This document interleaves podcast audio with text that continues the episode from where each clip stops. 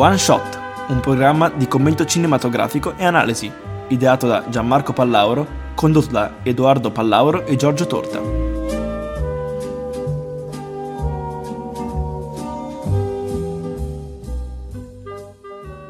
Salve a tutti ragazzi, bentornati su One Shot.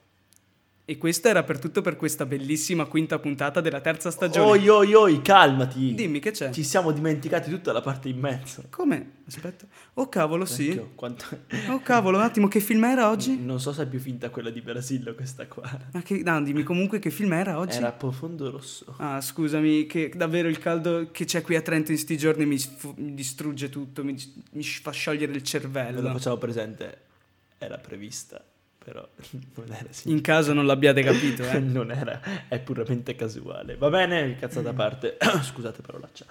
Comunque, oggi siamo qua tornati con Profondo Rosso, anzi, prima di tutto scusateci per la nostra assenza, anzi non ci scusiamo perché in realtà è colpa della radio, perché hanno fatto una diretta a Londra, se, vi siete sinto- sintonizzati appunto alla solita ora, cioè alle sei e mezzo di venerdì, avrete sicuramente sentito che stava appunto andando una diretta da Londra, della, sempre della nostra carissima amica Samba Radio, e quindi insomma ci hanno sfrattati e non potevamo farci niente, quindi no- non nostra colpa ma Samba colpa. E d'altronde io ero anche a Bolzano per un tirocinio al Bolzano Film Festival, quindi non abbiamo comunque avuto possibilità di registrare prima questa puntata. Esatto, quindi comunque sarebbe andata così. Comunque, scusa a parte, noi siamo qua tornati oggi con Profondo Rosso, un film del 75 diretto da Dario Argento, appunto famosissimo resi- regista italiano, appunto perché è riuscito a portare l'horror e il giallo all'italiana soprattutto e farlo conoscere al mondo, quindi non è, che, non è che ha inventato il genere, perché ci sono stati predecessori prima di lui, più abili di sicuro di lui nella regia, comunque non è, non è che sia un pessimo regista, però comunque se citiamo Bava, Fulci, sono registi di più alto livello, ma anche comunque meno conosciuti, lui è, stato quello che è riuscito a sfondare, appunto grazie anche a questo film, che ha avuto un estremo successo, infatti poi ci sarà qualche curiosità simpatica legata appunto al Giappone e robe così. Comunque il film diretto da Argento, come già detto, è 75, non ha vinto nessun premio speciale, comunque secondo noi merita un sacco. Così, ora vi lasciamo con la nostra clip del film, che insomma spero sia abbastanza significativa per farvi comprendere appieno appunto dei temi importanti del film.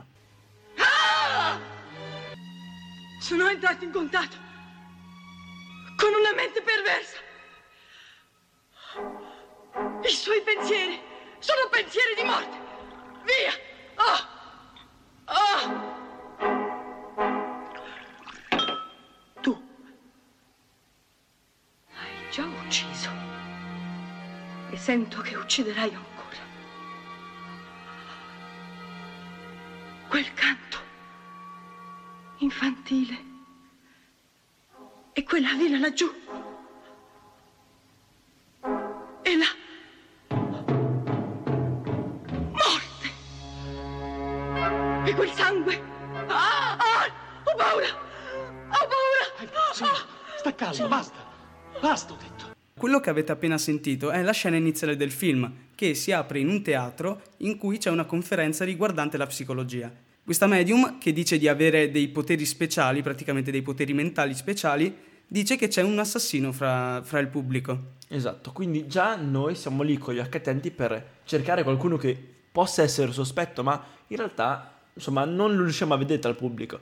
E comunque, la trama, infatti, questa donna, appunto, che dice che c'è un assassino dal pubblico, verrà proprio assassinata come lei aveva già previsto alla fine, perché, insomma, con il suo dialogo richiama come quella che avete sentito, richiama molto il modo in cui lei morirà. Questa donna verrà assassinata nel suo appartamento, appunto, a Torino.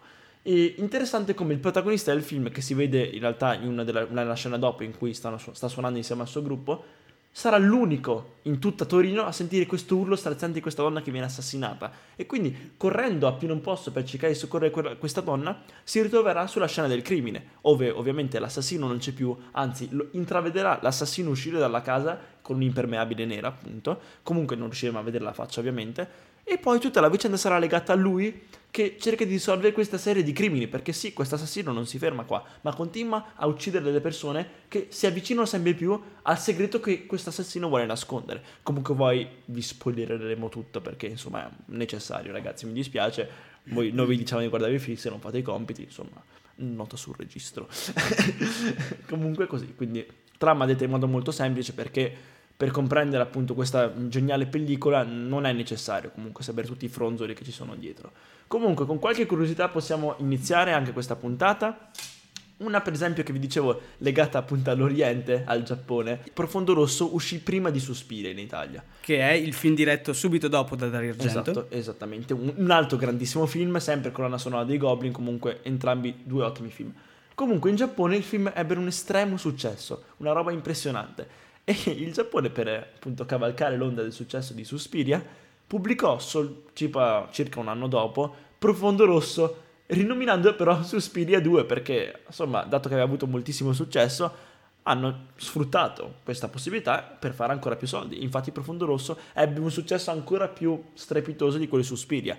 Stessa cosa in Italia, infatti il film fu acclamato moltissimo, ebbe un incredibile successo e lanciò appunto, come già detto, da reggendo sul mercato mondiale quasi. Inoltre, il film aveva un titolo originale che era La tigre dai denti a sciabola, perché questo film così. Per, per, perché questo titolo così strano? Beh, allora, questo qui è il quarto film di Dario Argento e i primi tre che aveva fatto sono L'uccello dalle piume di cristallo, Il gatto a nove code e Quattro mosche di velluto grigio. Questi film compongono la cosiddetta trilogia degli animali e quindi, anche, quindi il nostro caro Darione voleva, anche, voleva fare una tetralogia, quindi dare anche a questo film un nome che richiamasse un certo animale e però alla fine è stato scelto Profondo Rosso perché non lo so neanche perché, però è bellissimo anche come nome. Ma direi dire. che il nome è azzeccato, infatti il mm-hmm. rosso possiamo dire che sia un colore importante per questa pellicola, ha detto sangue, omicidi, quindi direi che il nome ha azzeccato tutto. Infatti non avrei capito anche comunque la tigre di Sciabolo, non penso che fosse un titolo troppo azzeccato, infatti boh, non, non niente. ci sono tigri in giro, no, al contrario degli altri film. Esatto. Inoltre, una, questa qui è più una caratteristica comune a quasi tutti i film di Dario Argento quando si intravedono delle mani che stanno uccidendo qualcuno, guantate, sono sempre le mani del regista, perché lui dice di, di credere almeno di avere una buona manualità e quindi è un po' un suo feticismo di uccidere lui stesso i propri attori. Un'altra cosa interessante, la colonna sonora, l'emblematica colonna sonora di Profondo Rosso, penso che la conoscano tutto il mondo, perché prima è assolutamente incredibile, è assolutamente inquietante e è veramente intrippante, ragazzi, è intrippante la colonna sonora, poco da dire. Inizialmente però non è stata il compito di comporre questa appunto traccia musicale, non era stato affidato ai Goblin. Loro sono arrivati un po', insomma, insomma possiamo dire... Un po' di ripiego esatto, stati Esatto, quasi. perché Dario Argento aveva pensato ai grandissimi Pink Floyd come colonna sonora, che però hanno dovuto rifiutare perché stavano già lavorando a un altro album. Non so se forse non fossero neanche interessati, dato che Dario Argento non era molto conosciuto, potrebbe anche essere.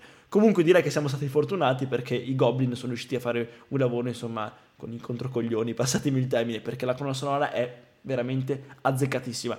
A, a, differenza, secondo me, parere personale, non so se Giorgio è d'accordo, delle altre tracce musicali che forse mh, esorcizzano un po' la tensione che il film riesce a creare. Mm, sinceramente solo l'unica traccia, appunto il tema principale di Profondo Rosso, riesce a creare una tensione così ampia e così alta che, non so, nessuna musica fino adesso mi riesce a creare. Benissimo, e adesso facciamo una piccola pausetta e vi facciamo appunto sentire il tema principale di Profondo Rosso, che è un vero capolavoro. Entrate nell'horror e spaventatevi insieme a noi.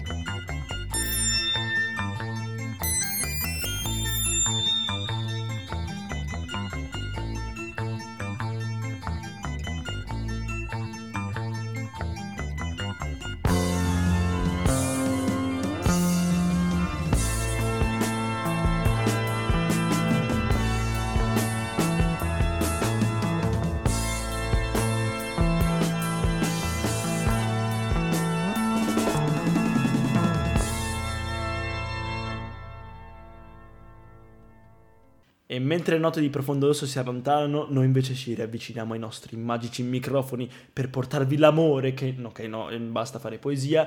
Ok ragazzi, possiamo tornare solo con, i piedi per terra. Appunto, come vi ho già detto, questo capolavoro dei Goblin è estremamente importante per il film. Senza la musica il film sarebbe la metà di quello che è, veramente. È veramente una parte fondamentale. E adesso vi spiego un po' qualcosa di interessante riguardo appunto questa colonna sonora. Innanzitutto, se voi pensate, il tema che si sente, che avete appena sentito, è veramente inquietante, ma non per il discorso delle, delle sonorità, appunto, che già quelle sono abbastanza suoni molto strani, molto, molto bruttini da sentire, inquietanti, ma anche il fatto che sia ostinato. È veramente un qualcosa che si ripete senza, senza, senza sosta, continua taratata, taratata, cioè è veramente descrive perfettamente la mente di un assassino, secondo me.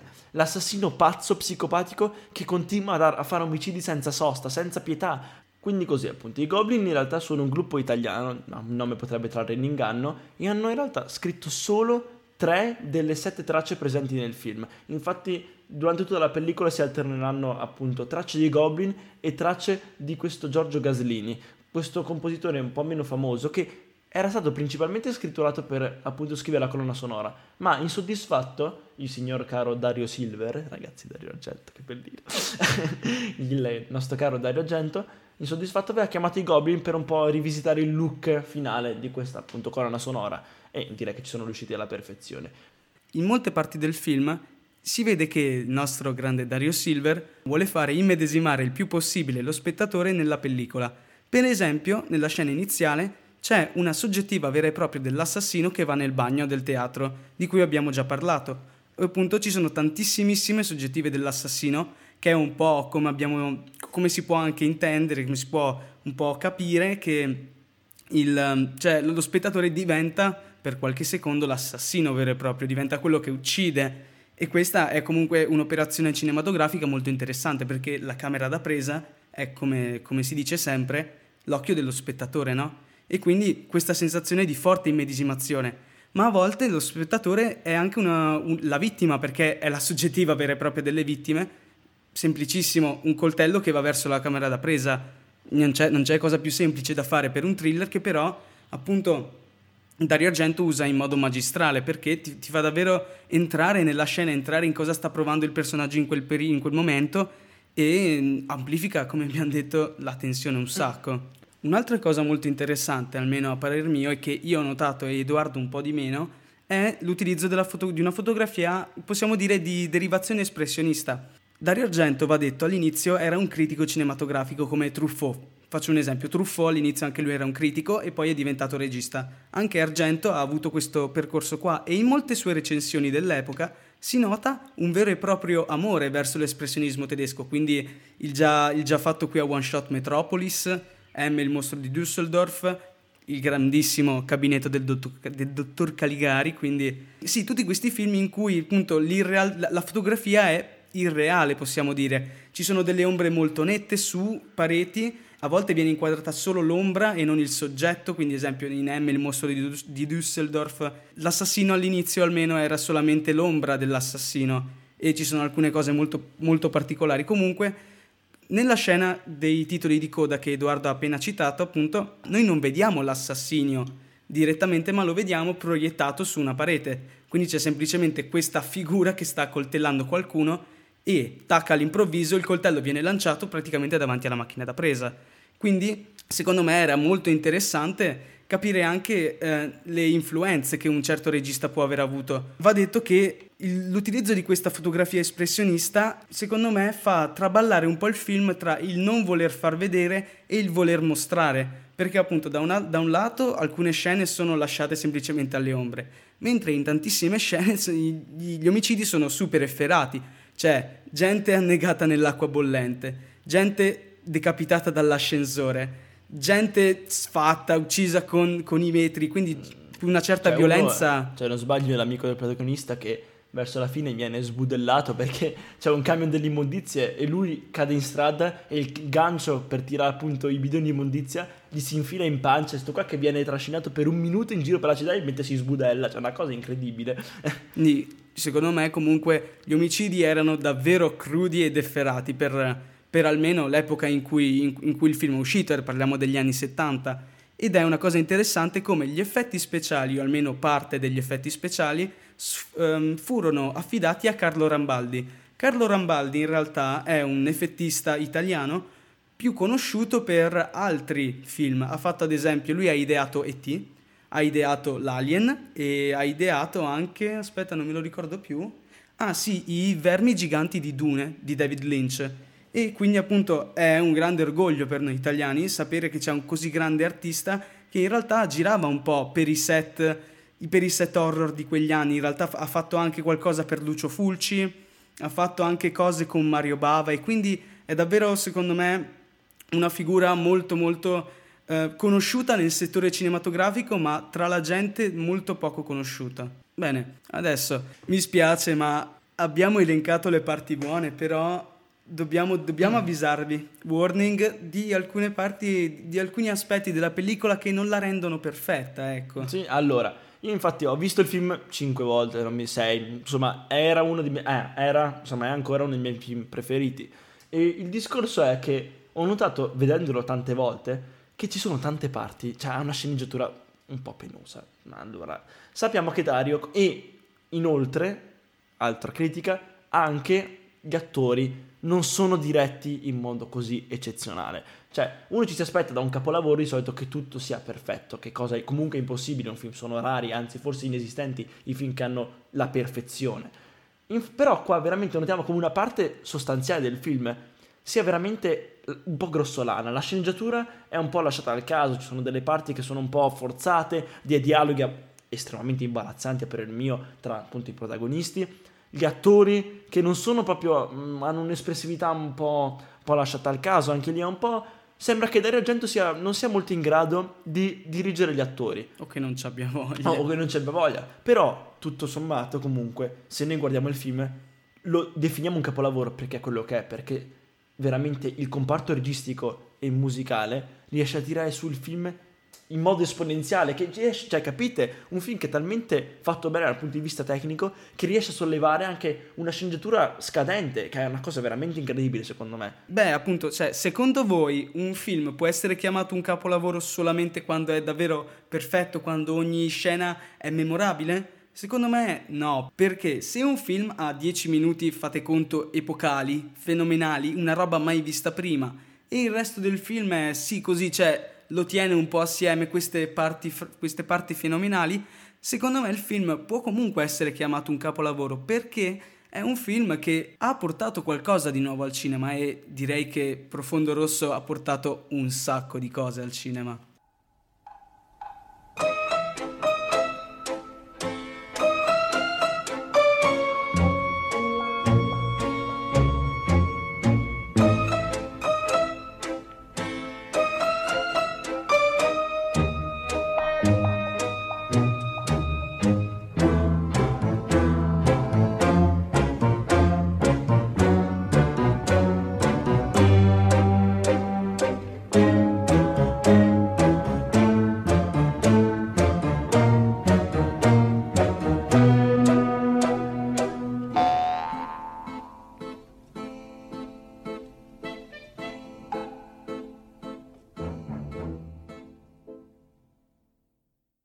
Cavolo, per una volta il segmento filosofia non occuperà metà della puntata. Eh, peccato, ci dispiace un po'. Alla fine sarà il segmento tecnica che occuperà, che occuperà metà della puntata perché ci è voluto bello ciccione. Però dai, per una volta, insomma, filosofia, ci siamo stufati un po' di te.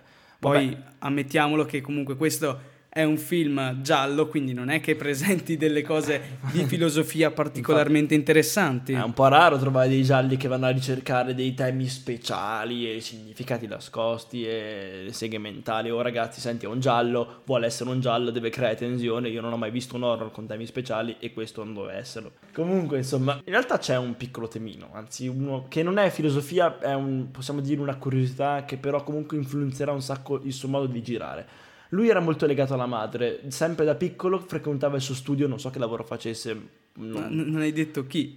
chi? La madre di Dario Argento.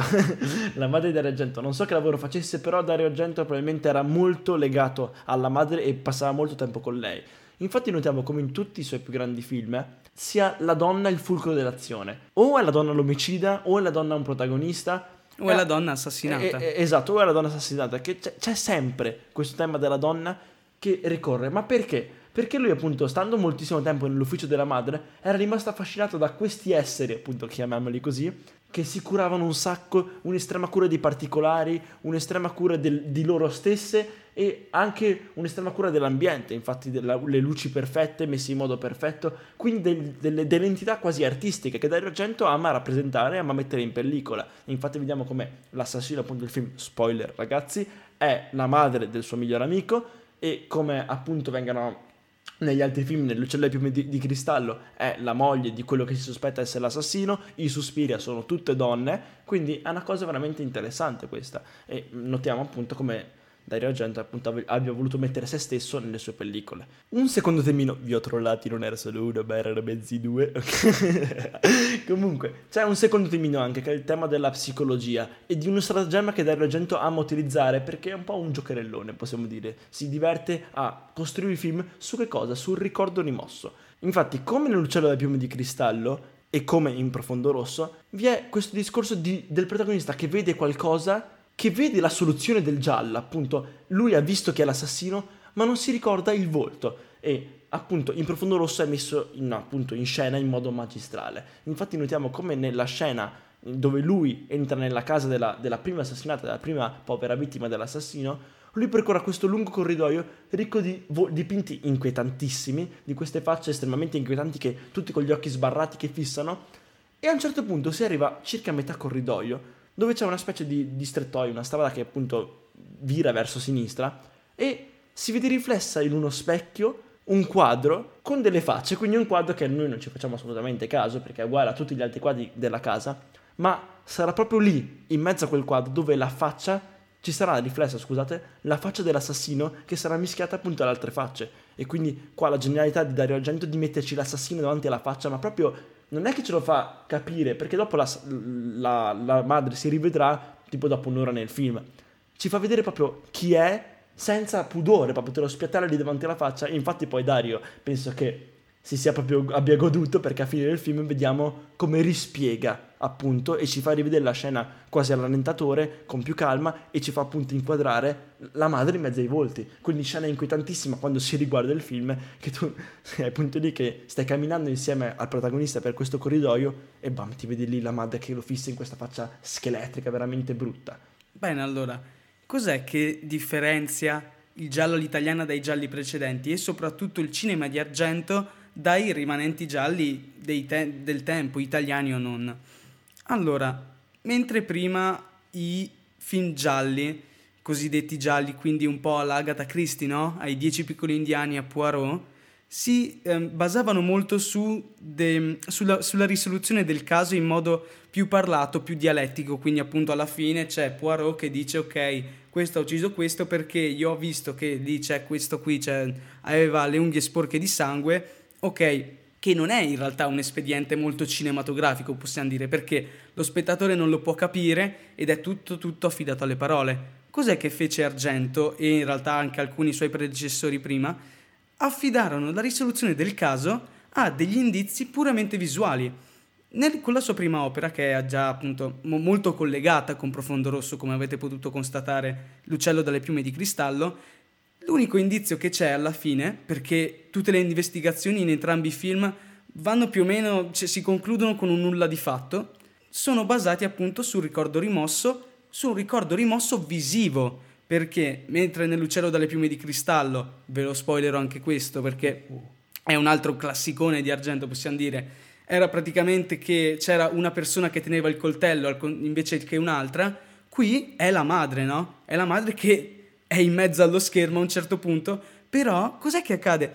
Argento, essendo un maestro, almeno in quegli anni era un maestro, non è che questo indizio, non è che, questo indizio è un indizio grande come, la, come una casa, ma ti viene dato in un modo particolare perché tu, non, tu, sei talmente concentrato su David Hemmings, sul protagonista, che sta andando nel corridoio, che tu non stai praticamente, non, non, sei focalizzato su quello che c'è fuori e non vedi quel volto, non ci fai per niente caso in realtà. Infatti Edoardo mi ha detto che la prima volta che l'ha visto lui è tornato indietro dopo aver finito il film e ha detto, oh cavolo, c'era davvero. Perché io non ci credevo, ma infatti è, un, è, è impossibile vederlo ragazzi, se lo vedi per la prima volta perché Prima cosa, come ha detto Giorgio, è come se noi avessimo i paraocchi. Tutta la tensione è proiettata in fondo al corridoio dove è avvenuto l'omicidio, dove vediamo appunto nella scena il corpo con appunto il pezzo di vetro infilato nella trachea, quindi una roba. Noi vogliamo sapere cosa è successo, se magari l'assassino è ancora in casa. Poi anche l'inquadratura passa molto velocemente, sarà questione penso di mezzo secondo, quindi è, è veramente impossibile da vedere e anche appunto perché la faccia madre è identica a queste facce orrende, quindi...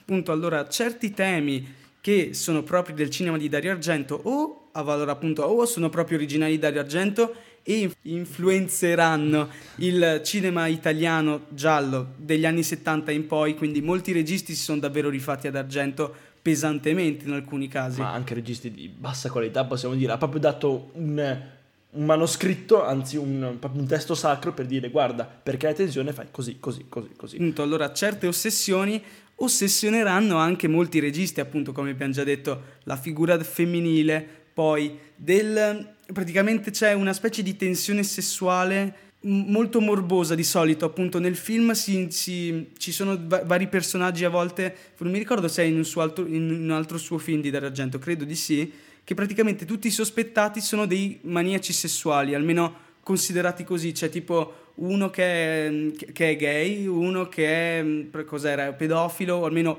presunto pedofilo, quindi c'è anche appunto questa attenzione alla sessualità dell'uomo e appunto alle sue deviazioni, poi appunto alla figura femminile come vi ha già spiegato Edoardo che è sempre praticamente presente in tutti i suoi film perché poi va anche detto che Dario Argento praticamente se non sbaglio ha avuto solo due figlie. Uh-huh. e quindi era sempre in una, in una casa piena di donne quindi un po' di coporetto un pochino. E salutiamo le nostre amiche, amiche donne che ci seguono da casa, non siamo rispetto. maschilisti. Io, io, vi rispetto. E appunto lui però prese anche molti, molti meccanismi da un cinema già precedentemente esistente, come Hitchcock, uh-huh. perché la tensione praticamente l'ha inventata lui alla fine, montaggi alternati, soggettive, soggettive più o meno sì, soggettive dell'assassino e cose del genere poi appunto anche Mario Bava che praticamente ha inventato il genere perché Mario Bava cos'è che inventò? In il suo Sei donne per l'assassino inventò il look che verrà utilizzato, verrà replicato infinite volte dell'assassino. Quindi impermeabile, nero, guanti neri, cappello contesa nero, tutto maschera, non si vede niente e quello lì ancora oggi è l'archetipo dell'assassino che è perfetto, è perfetto, è un cattivo perfetto. Oscuro, invisibile, nella notte si nasconde perfettamente, il viso non possiamo vederlo, più o così non si può. Omicidi efferatissimi e appunto su questo, eh, sto parlando del film di Bava, su questo punto in realtà Argento portò ancora più avanti gli omicidi, utilizzò ancora in modo più massiccio gli effetti speciali di Bava e questa è una cosa ancora che dà una certa originalità allo stile del regista e appunto anche la, la fotografia con colori sparatissimi, ra- rossi, gialli, verdi, anche a volte totalmente irreali, che però danno un senso di originalità incredibile a queste pellicole che appunto e anche le rendono bellissime.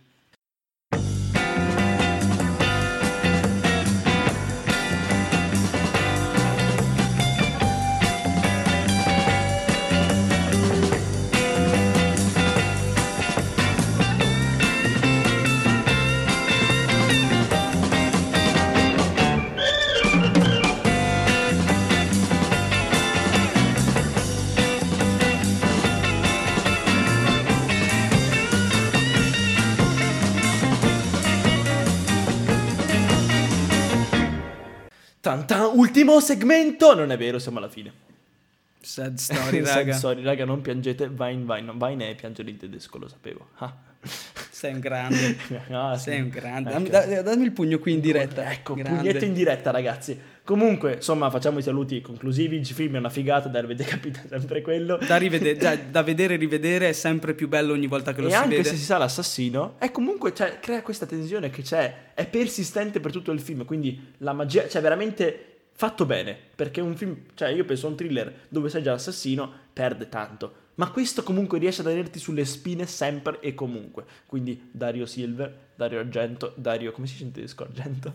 Sai che non lo so non lo realtà. sappiamo ragazzi, non esiste Dario Argento in tedesco, Argento. Comunque, allora noi ci salutiamo, non piangete, ci troviamo la prossima settimana con... Storie pazzesche di Damian Zifron, un Sì. film spagnolo un pochino più recente, tipo 2015. eh, 15, 15 sì, possiamo- più o meno. Mm, Lo, lo scopriremo anche noi nella prossima puntata. Il film abbastanza malato perché è spagnolo, ricordatevi gli spagnoli sono pazzi.